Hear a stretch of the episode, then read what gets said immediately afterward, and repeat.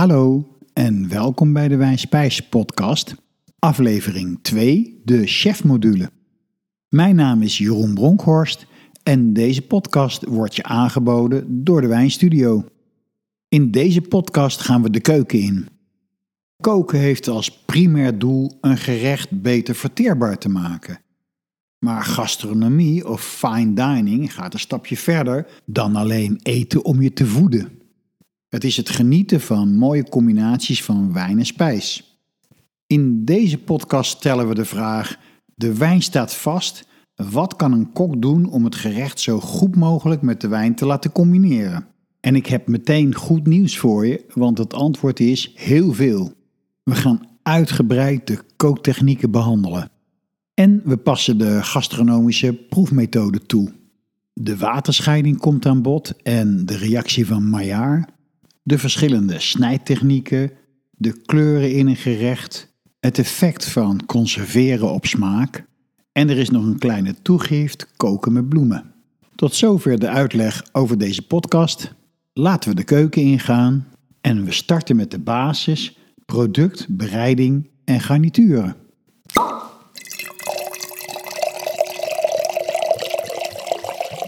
Goed beschouwd zijn er een hoop overeenkomsten tussen koken en wijn maken.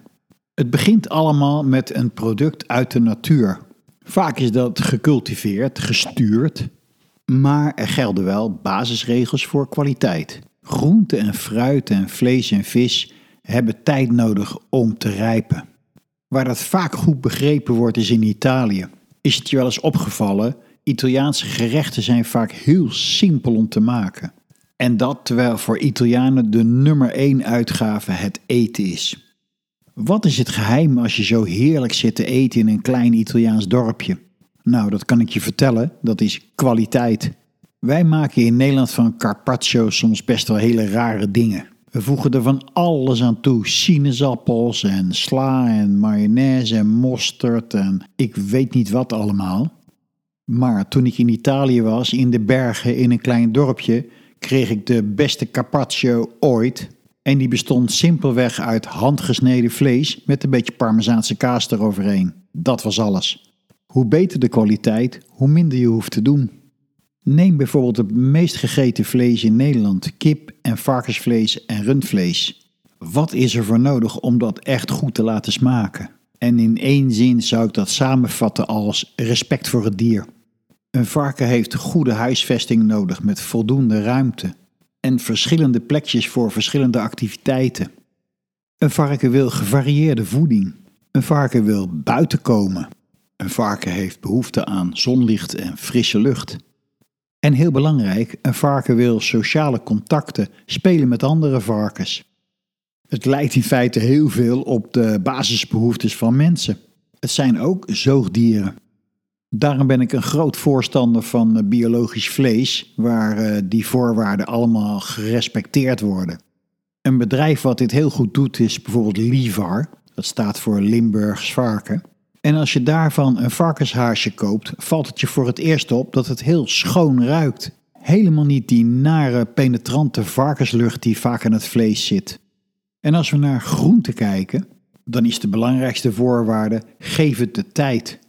Jaag het niet op met kunstmest. En dat geldt natuurlijk ook voor fruit en dus ook voor druiven.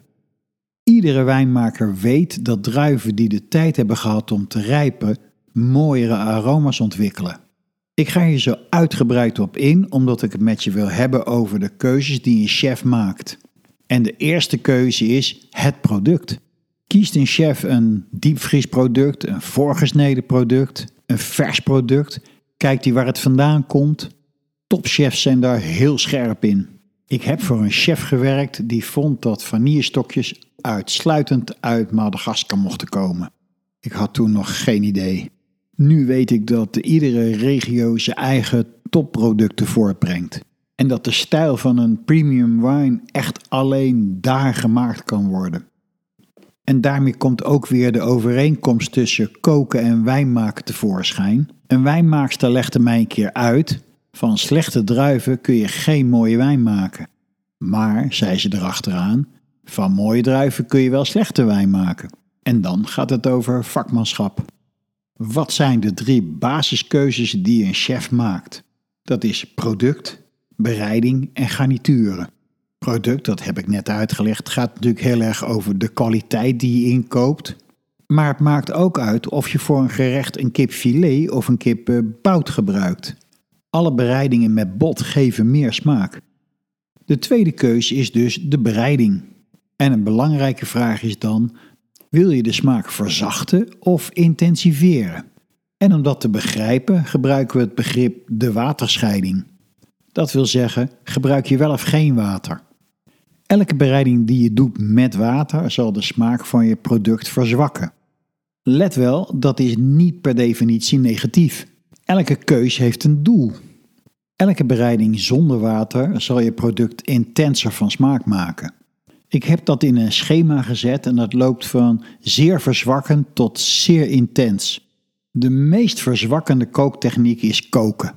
Daarbij zet je iets op in koud water en breng je het aan de kook. Eind vorige eeuw werd er in Nederland in feite vaak nog bar slecht gekookt.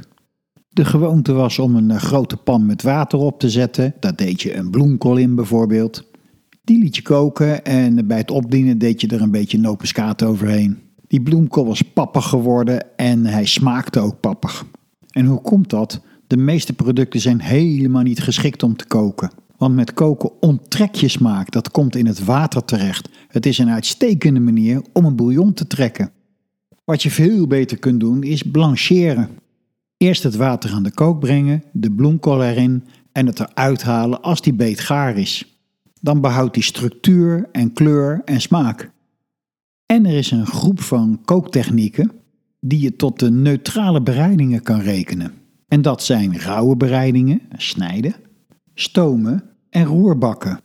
En ik vind het heel interessant om te zien dat bijvoorbeeld in de thuiskeuken dat soort bereidingen verreweg het meeste voorkomt. De smaak van de producten wordt daarmee heel puur gehouden. De volgende stap zijn de bereidingen zonder water die de smaak intenser maken. Dat begint met technieken als drogen, inkoken, zouten, marineren, schimmelen, fermenteren. En dan krijg je poffen, gratineren, karamelliseren, frituren, bakken en braden. Om uiteindelijk in de meest intense groep terecht te komen. En dat zijn de pizzaoven, de watergrill, de steengril, het roken, la plancha en de ultieme smaakmaker, de houtskoolgrill. Bij houtskoolgril voeg je hitte toe, roostingstonen van de grill en rooktonen van het hout. Als we gaan koken naar de wijn, maken we eerst een analyse van de wijn. En aan de hand daarvan maken we keuzes. Voor het product, maar ook vooral voor de bereiding. Een andere belangrijke keuze is de snijtechniek. Snijd het met de hand of machinaal. Snijd heel klein of heel grof. In het algemeen geldt, hoe fijner je het snijdt, hoe meer de smaak afneemt. Maar tegelijkertijd ook hoe verfijnder de smaak wordt. Verkleintechnieken zijn ook stampen en pureren en in de blender doen. Probeer het maar eens uit met groente of met vlees, het maakt niet uit. Klein gesneden of gehakt, of grof gesneden en grof gehakt. En proef het verschil.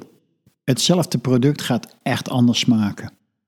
In sterrenzaken wordt heel weinig met grove producten gewerkt. Alles wordt heel klein gesneden en de ultieme verfijningen worden toegepast, zoals pureetjes, crèmes, zalfjes en schuim. Heel veel zachte smaken dus, maar tegelijkertijd ligt er vaak een enorme hoeveelheid smaakjes op het bord. Dat maakt de keuze voor de wijn niet makkelijker. En het belangrijkste wat je je af moet vragen is, wat is dominant aan deze smaken en aan deze structuren? Is het knapperig of luchtig of heeft het veel body? De volgende stap van smaakbepalende keuzes zijn de garnituren. En vaak is mijn ervaring is dat het meest bepalende element voor de keuze van je wijn. Om een voorbeeld te geven. Een cursiste belde mij op voor een wijnadvies bij een kerstmenu. En ze had kip als hoofdgerecht en we spraken over de bereiding daarvan. Maar pas na een paar minuten zei ze, oh ja, ik geef de gorgonzola saus bij.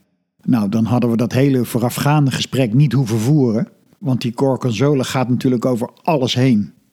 En dat is waar je op dat moment de wijn bij kiest. Garnituren zijn de echte smaakmakers. garnituren. Dat zijn de kruiden, de kaas, de sauzen, de groentes, de dressings. Ze kunnen je gerecht complexer maken en intenser of juist wat zachter. Maar ook heel leuk om naar te kijken is, ze brengen cultuur aan. Ze geven stijl aan een gerecht. Pindasaus hoort bij een Indische saté en niet bij een pizza, om maar eens wat te noemen. En dat cultuurelement kan je ook helpen je wijn te kiezen. Een pizza is een kleurig en vrolijk gerecht. Daar eet je veel van en je beschouwt het eigenlijk niet als haute cuisine. Een lekkere Italiaanse Valpolicella of een Beaujolais doen het er hartstikke goed bij. Zo'n stevige, premium, zware kwaliteits Bordeaux past qua sfeer ook helemaal niet bij een pizza. Als je naar groentes kijkt bijvoorbeeld, zoals bieten, koolrabi, knolselderij, aardappelen, dan praat je over hele aardse smaken. Ook vaak een beetje zoet. Dat leidt je in de richting van wijnen met wat aardse smaken en fruitigheid, zoals je dat vaak in de Rhônewijnen terugvindt. Het scherpe, frisse groen van een prei en het jonge aromatische van asperges breng je naar Sauvignon Blanc. De gerijpte, diepe aroma's van paddenstoelen sturen je in de richting van gerijpte wijnen zoals een Rioja Reserva, die tijdens zijn rijping ook paddenstoelaroma's ontwikkelt. Sausen spelen natuurlijk ook een rol. Ze zijn gebonden en daardoor heb je meer body in een wijn nodig. Kruiden en specerijen zijn heel belangrijke smaakmakers. Vooral specerijen kunnen ontzettend dominant zijn. Kruiden als dille of dragon maken een gerecht lichter. Ze sturen je naar frisse witte wijnen zoals Verdicchio. Specerijen zijn een verzamelnaam voor alle kruiden uit het Verre Oosten.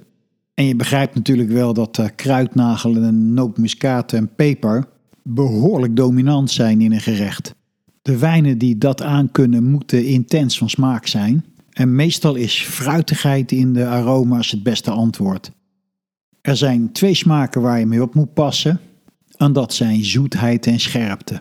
Zoetheid in het gerecht vraagt om zoetheid in de wijn, maar er zijn ook andere oplossingen voor. Maar dat zal ik in de sommelier-module behandelen. Scherpte kun je alleen compenseren met zoetheid, maar in de wijn kun je zoetheid ook door fruit vervangen. Alleen moet ik erbij zeggen, op een bepaald moment gaat het gewoon niet meer. Te veel pepersmaak vermoordt gewoon alles. En daar kan geen wijn tegenop. Ik vraag me ook wel eens af waarom mensen dat doen. Het lijkt soms wel een beetje een verslaving, al die peper. Maar er zijn nog meer elementen die je beleving bepalen. En de eerste is de opmaak. Heb je de saus over het gerecht heen gelegd of ernaast? Is de salade niçoise een mengsel van smaken? Of serveer je décomposté, uit elkaar getrokken, ieder smaakje apart? Wat zelfs een rol speelt is je bestek. Iets wat je eet met een kleine lepel of met een grote lepel smaakt absoluut anders. Probeer het maar eens uit. En dat bepaalt dus ook de keuze van je wijn. Bedenk de hele tijd welke smaak, welke structuur is dominant in dit gerecht en hoe intens is dit gerecht eigenlijk en hoe complex.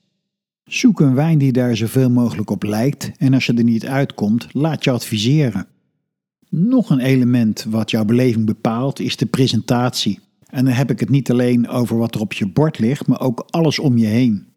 De inrichting van de zaak, de muziek, ligt er tafellinnen, wat voor bestek en wat voor glazen worden er gebruikt.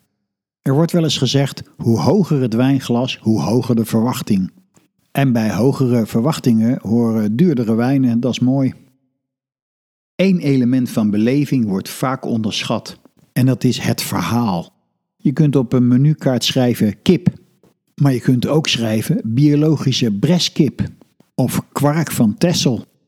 De consument is steeds meer geïnteresseerd geraakt in waar het vandaan komt en zelfs wie het gemaakt heeft. Het persoonlijke verhaal van de boer. Kijk maar om je heen, ik denk dat het verhaal een steeds belangrijker rol aan het spelen is. En dat geldt overigens ook voor wijn. Er komt steeds meer informatie op het backlabel van een fles.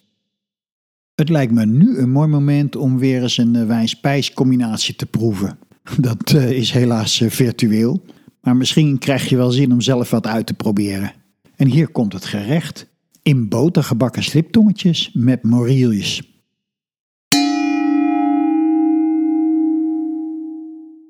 We gaan dit weer systematisch behandelen met de gastronomische proefmethode. Eerst maken we een smaakprofiel van het gerecht en dan gaan we kijken welke eigenschappen we zoeken in de wijn. En dan kiezen we een wijn en gaan we concluderen wat dat gedaan heeft. Ten eerste het smaakprofiel van het gerecht. Dat verdelen we onder in mondgevoel, rijpheid, intensiteit en complexiteit. Daarvoor maken we een schema. We trekken een lijn van links naar rechts. Aan de linkerkant zetten we een vijf, dan wat streepjes tot aan nul, aan neutraal. En dan zetten we weer streepjes tot aan vijf aan de rechterkant. Helemaal links zeggen we fris en strak. En helemaal rechts zetten we vet en dik. Dan hebben we het mondgevoel. Sliptommetjes hebben natuurlijk niet zoveel mondgevoel, maar in botergebakken wel. Morilles zijn ook niet echt heel fris en strak of vet en dik, dat zit een beetje in het midden. Maar dankzij die boter zouden we wel aan de rechterkant uitkomen. Ik zou het kruisje zetten bij ongeveer twee streepjes aan de rechterkant. Het volgende element is de rijpheid. En dat gaat van jong en groen naar rijp en oud. Sliptommetjes komen redelijk jong over. Boter is vrij neutraal, misschien iets aan de rechterkant. En morilles zijn duidelijk wat rijper en ouder. Ik zou hier het kruisje twee streepjes aan de rechterkant zetten. Dan krijg je de intensiteit en dat gaat van flauw en zwak naar intens en krachtig. Sliptongetjes is een beetje flauw, boter heeft best wel kracht en morilles hebben dat ook wel. Hier zou ik het kruisje drie streepjes aan de rechterkant zetten.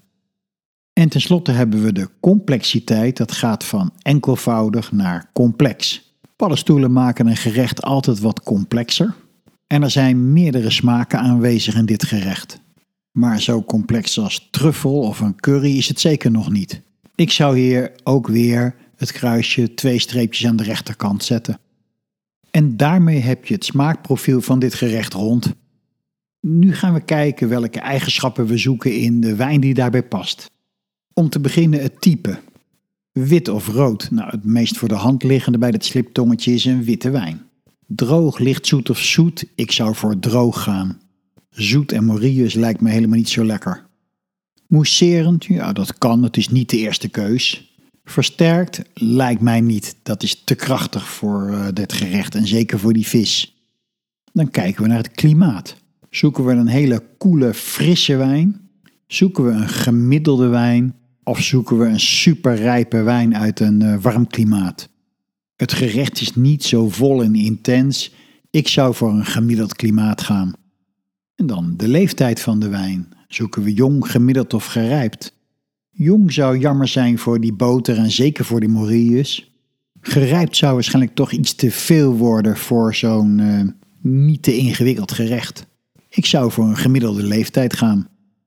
Ten slotte de stijl. Zou je voor houtrijping kiezen? Nou, een klein beetje houtrijping bij die boter, bij dat bakken, bij de morilles. Ik denk dat dat wel lekker is, maar subtiel. En zou je er een druif bij kunnen bedenken? En een regio? Ik zou zeggen een Sauvignon wordt te fris, te zuur bij dit gerecht. Hele aromatische druiven zoals Gewürztraminer lijken me ook niet passen. Ik zou voor Chardonnay gaan. Uit een gemiddeld klimaat, met een gemiddelde leeftijd, met een subtiele houtrijping. Ja, dan kom ik toch echt in de Bourgogne uit. Ik heb een Pouilly-Fuissé gekozen uit de Mâcon van zo'n vijf jaar oud. En als je dit proeft, wat is dan je conclusie? Nou, je zult zien, deze combinatie valt in de categorie uitstekend. De smaken vullen elkaar perfect aan en ze versterken elkaar. Zou je nog iets aan willen passen? Nou, ik heb wel een tip. Serveer een citroenschijfje bij die vis. Citroen brengt alles wat gebakken is altijd dichter bij een wijn, hè, bij het zuur van de wijn.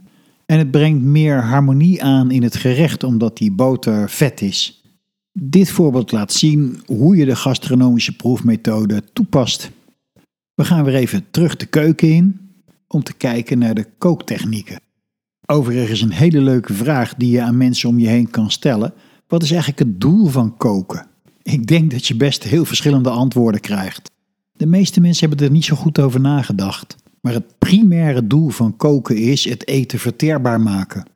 Daardoor hoeven we minder inspanning te verrichten en houden we meer energie over voor andere zaken.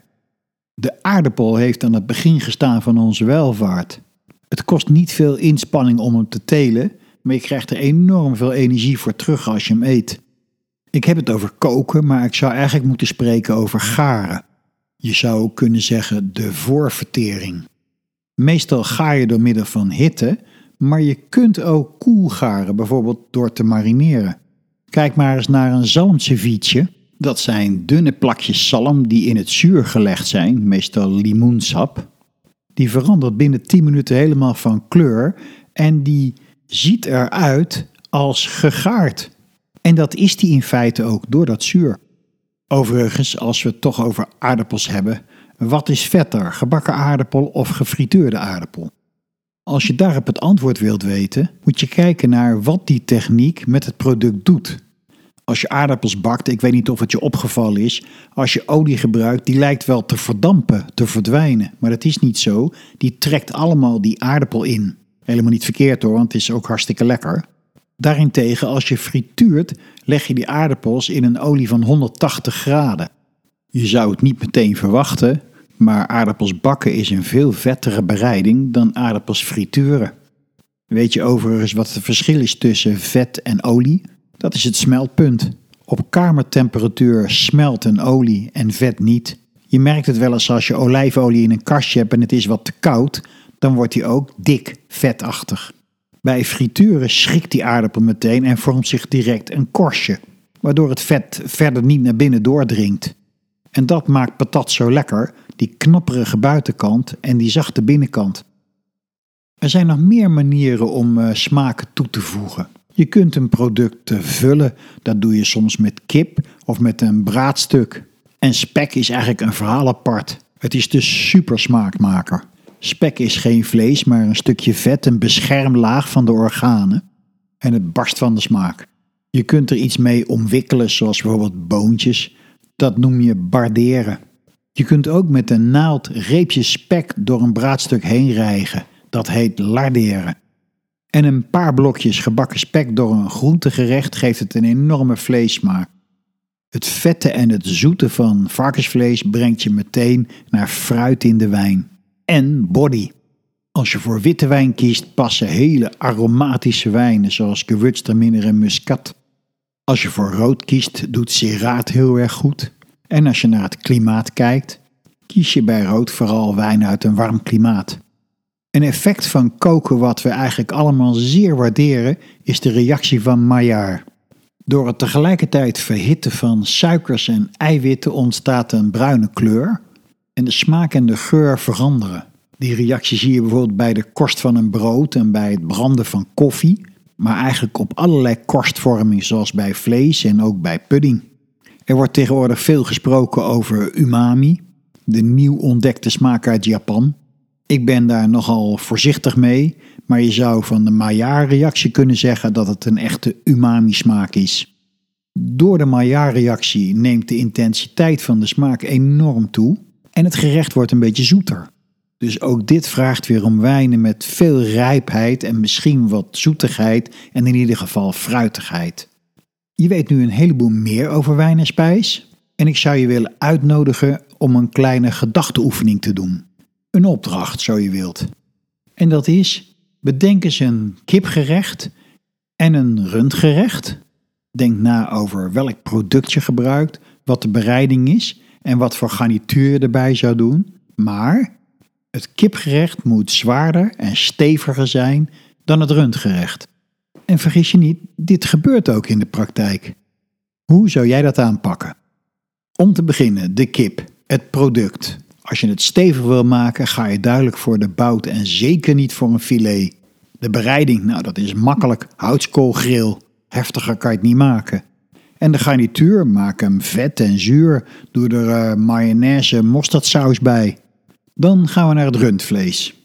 Elk stukje rundvlees heeft veel smaak, maar met een waterbereiding maak je dat zachter. Dus we kiezen voor stoofvlees. We nemen lekkere riblappen en die gaan we lang stoven. En voor de garnituur kiezen we makkelijke, eenvoudige groentes, gekookte peen, een beetje bloemkool en uh, wat uh, rijst erbij. Op zich best een lekker gerecht, maar gewoon licht van smaak. Hoe ga je hier nu de wijnen bij kiezen? Die houtskool gegrilde kip met mosterdmayonaise.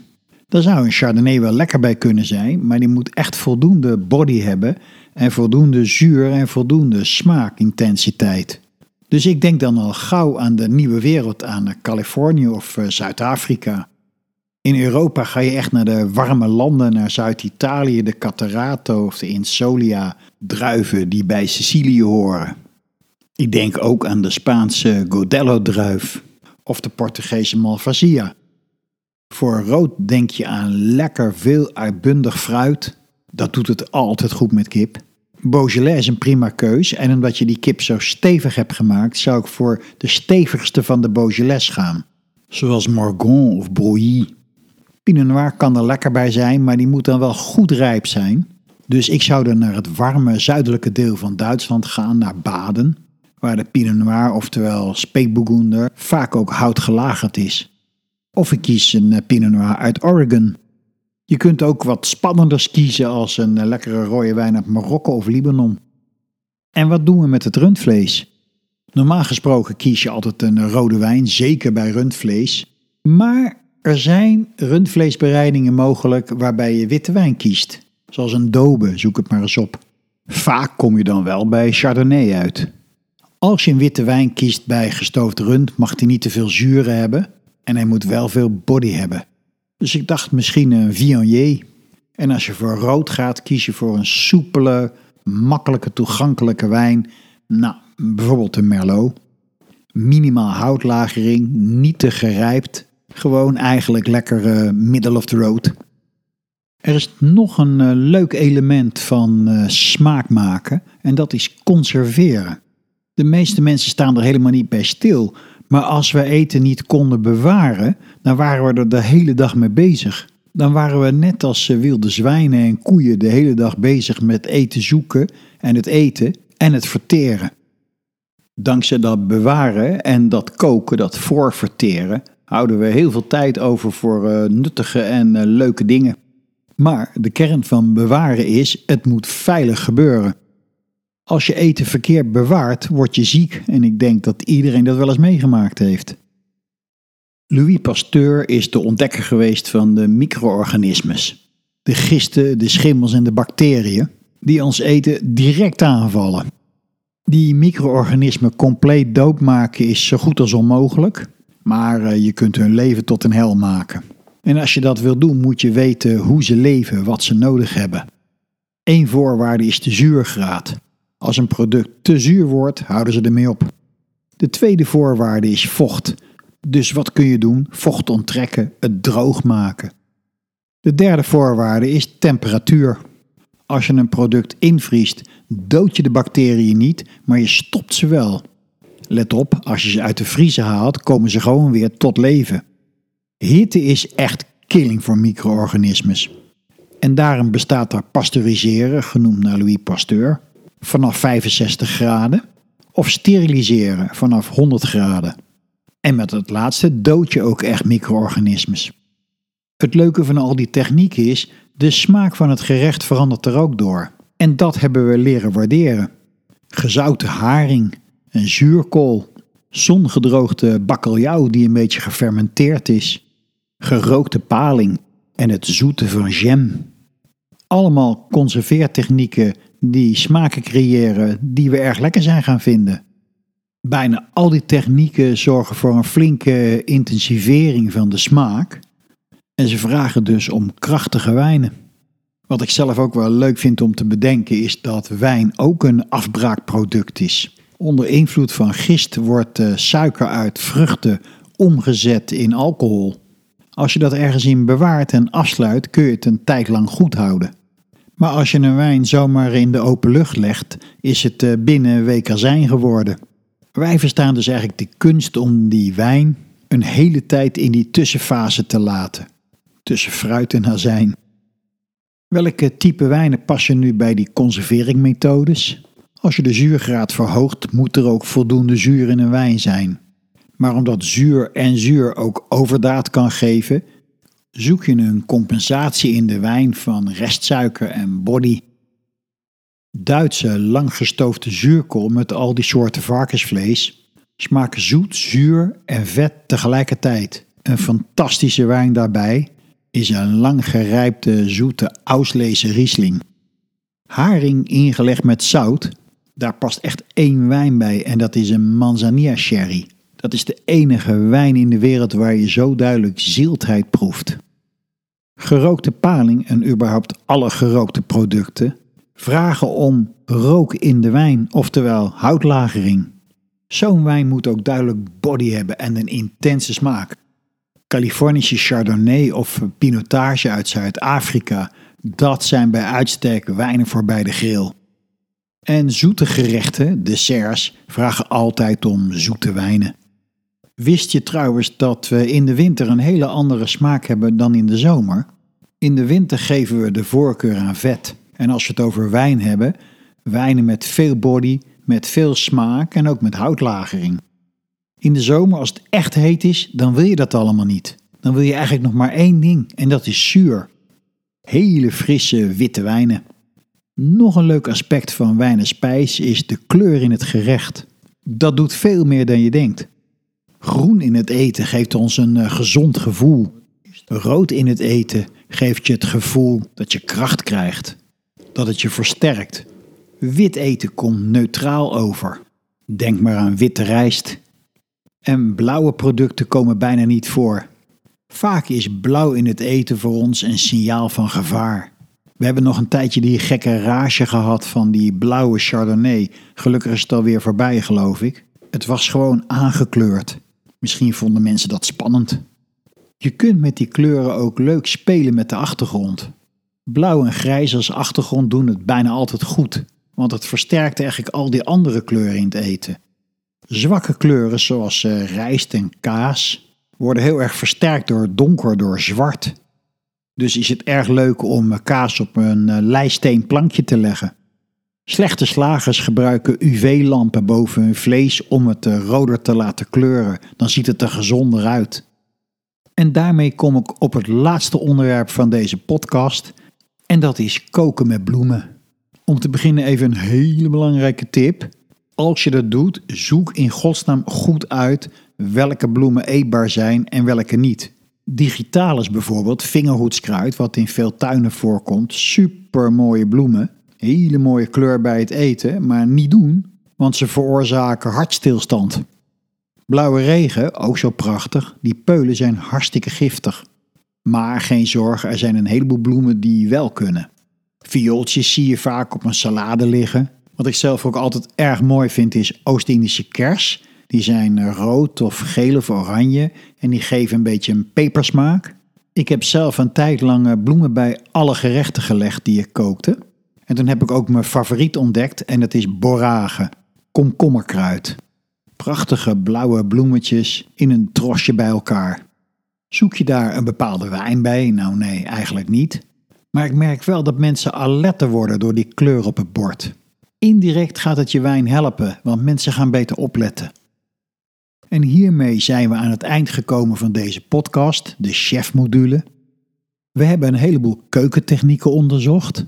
We hebben gezien wat dat doet met wijn. En ik hoop dat deze module voor jou in de praktijk wijnspijs makkelijker maakt. Makkelijker om uit te voeren. Want je weet het, wijnspijs is een spel. Neem het niet te zwaar, experimenteer. Gebruik de gastronomische proefmethode en praat erover met elkaar. En vooral, geniet ervan. Tijdens de wijncursussen die we geven, hebben we vaak hele gesprekken over het effect van een bepaald kruid of een bepaald zuur. En soms realiseer ik me dan wel eens, stel je voor dat een buitenstaande hiernaar kijkt. Die denkt waarschijnlijk, wat een doorgeslagen nerds zijn dat. Maar ja, ik vind het leuk, cursisten vinden het leuk. We leren ervan, we genieten ervan en we gaan gewoon lekker door. Ik hoop dat jij ook het een en ander geleerd hebt in deze podcast. En dat je het leuk vond en dat je misschien wel zin hebt om zelf ook wat te gaan doen. En ik nodig je van harte uit voor de laatste podcast, de sommelier module.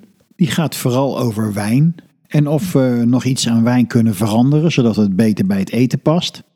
We gaan het hebben over aperitiefwijnen, kaas en wijn en dessert en dessertwijnen. en ik geef je tips voor het organiseren van een bijeenkomst met uh, wijn en eten. Een diner of een buffet voor vrienden of familie of gasten. Ik heb er jarenlange ervaring mee en ik vind het leuk om dat met je te delen. Mijn naam is Jeroen Bronkhorst en deze podcast wordt je aangeboden door de Wijnstudio. Tot de volgende!